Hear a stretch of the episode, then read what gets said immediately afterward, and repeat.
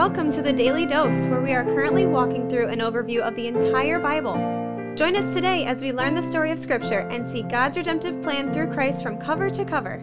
Let's listen to Matt Reisetter, Director of Christian Crusaders and the Cedar Falls Bible Conference. Today we're going to be in John chapter 18, verses 1 through 11. This is where Jesus will be betrayed and arrested. Verse 1. When Jesus had spoken these words, that is, after Jesus had finished the high priestly prayer that we covered in three sections in chapter 17, he went out with his disciples across the Kidron Valley, where there was a garden, which he and his disciples entered. Now Judas, who betrayed him, also knew the place, for Jesus often met there with his disciples disciples. We haven't heard Judas's name for a couple chapters since he left the upper room after the Lord's Supper and went out to do what he was meant to do, that is to betray Jesus. Now Judas is back on the scene. We're going to see his name a couple more times at least. Verse 3.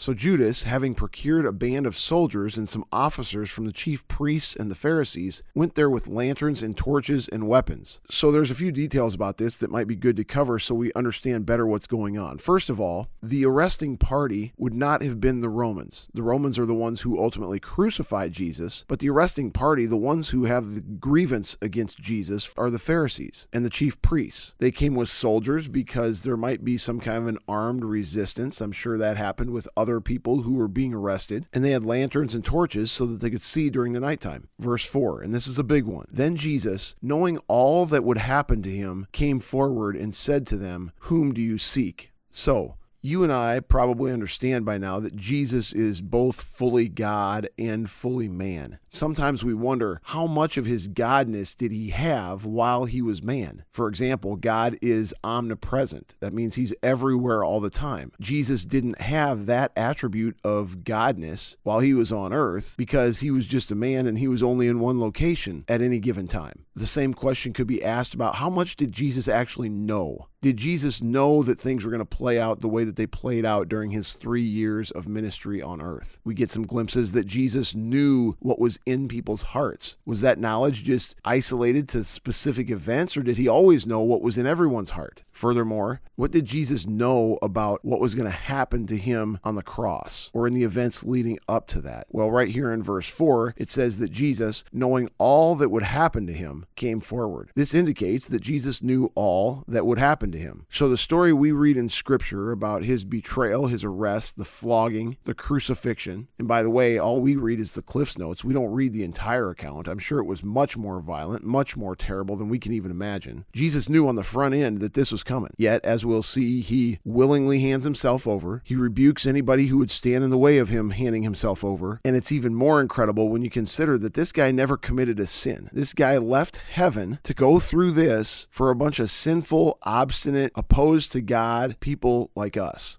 Verse 5 after Jesus asks, Whom do you seek? They answered him, Jesus of Nazareth. Jesus said to them, I am he. Judas, who betrayed him, was standing with them, and when Jesus said to them, I am he, they drew back and fell to the ground. Now, this is another remarkable portion of this account. Jesus is willingly giving himself over, but he is not going down like a coward. When he says, I am he, this is another not so thinly veiled claim of deity. You might remember back in John 8 58. You should go back and listen to that devotion if you haven't. When Jesus says, Before Abraham was, I am. I mean, those were fighting words of the highest order. And right here, when he says, I am he, it sends a little bit of a ripple effect through the guys who are arresting him. It says they drew back and fell to the ground. Was it because they were so mad that he again said that he was God? Was it because the power of him saying that he was God knocked him down? I don't know, but Jesus is not going out like a wimp here. He's not trying to soft pedal what he's been saying. He's doubling down, and he's going to triple down here. Verse 7 So he asked them again, Whom do you seek? And they said, Jesus of Nazareth. Jesus answered,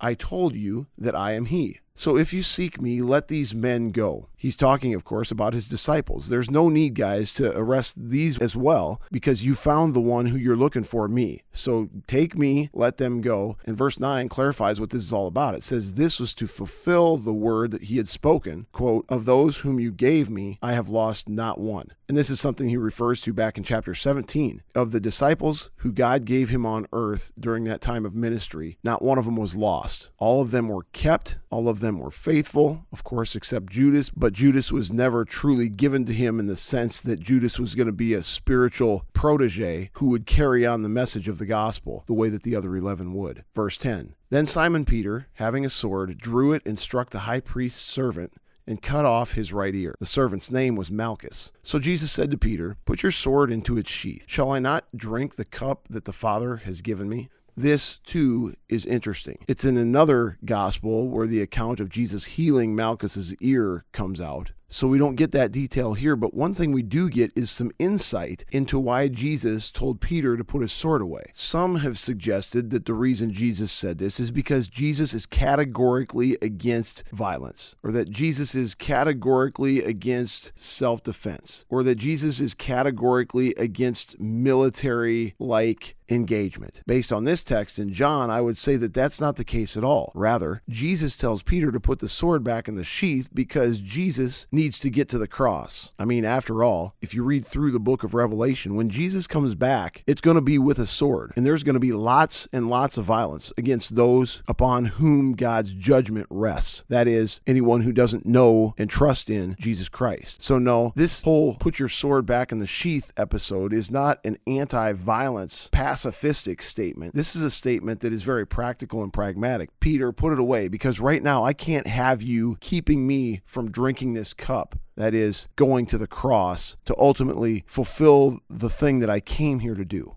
I don't know about you. But the overarching sentiment that I'm left with as I think about Jesus in this text is inspiration. What a man. This guy is a dog, and I'm saying D A W G dog. Some of you don't know what that means. It means a stud. Some of you don't know what that means. It means the man, tougher than nails, unwavering in the face of the greatest opposition any human has ever experienced on the planet. One, he's willingly handing himself over. Two, in the process of doing that, he's not backing down from one of the claims that he's made that has put him in this position. Yes, I am God. Here I am. Go ahead and kill me. This is the whole reason I came for. Judas, you don't win the day. Peter, put your sword away, and I'm going to go through with this because my father loves people so much that this is the plan he designed for some of those people to be reconciled to him by having their sin removed through faith in me. That is awesome. That's a man who's worthy of worship, and that's a man worthy of building one's life around. Lord, would you help us build our lives around Jesus Christ? We pray it in his name. Amen. This is The Daily Dose, a podcast of Christian Crusaders Radio and Internet Ministry. Please subscribe on Apple, Google, or Spotify podcasts or download the free Christian Crusaders app and share with a friend. Also, prayerfully consider supporting our ministry at ChristianCrusaders.org, where you can find our weekly 30 minute radio broadcast airing on stations around the world since 1936, and where you can listen to our Conversations podcast featuring inspiring interviews with interesting Christians. Special thanks to our Daily Dose sponsor, The Family Leader. God designed three social institutions the family, the church, and government. At The Family Leader, they are bringing all three together, honoring God and blessing our neighbors. Learn how and join them at thefamilyleader.com. We also want to highlight another special ministry partner, the Cedar Falls Bible Conference. Check out conference videos and schedule of events online at cedarfallsbibleconference.com. Thank you for listening, and may God richly bless you.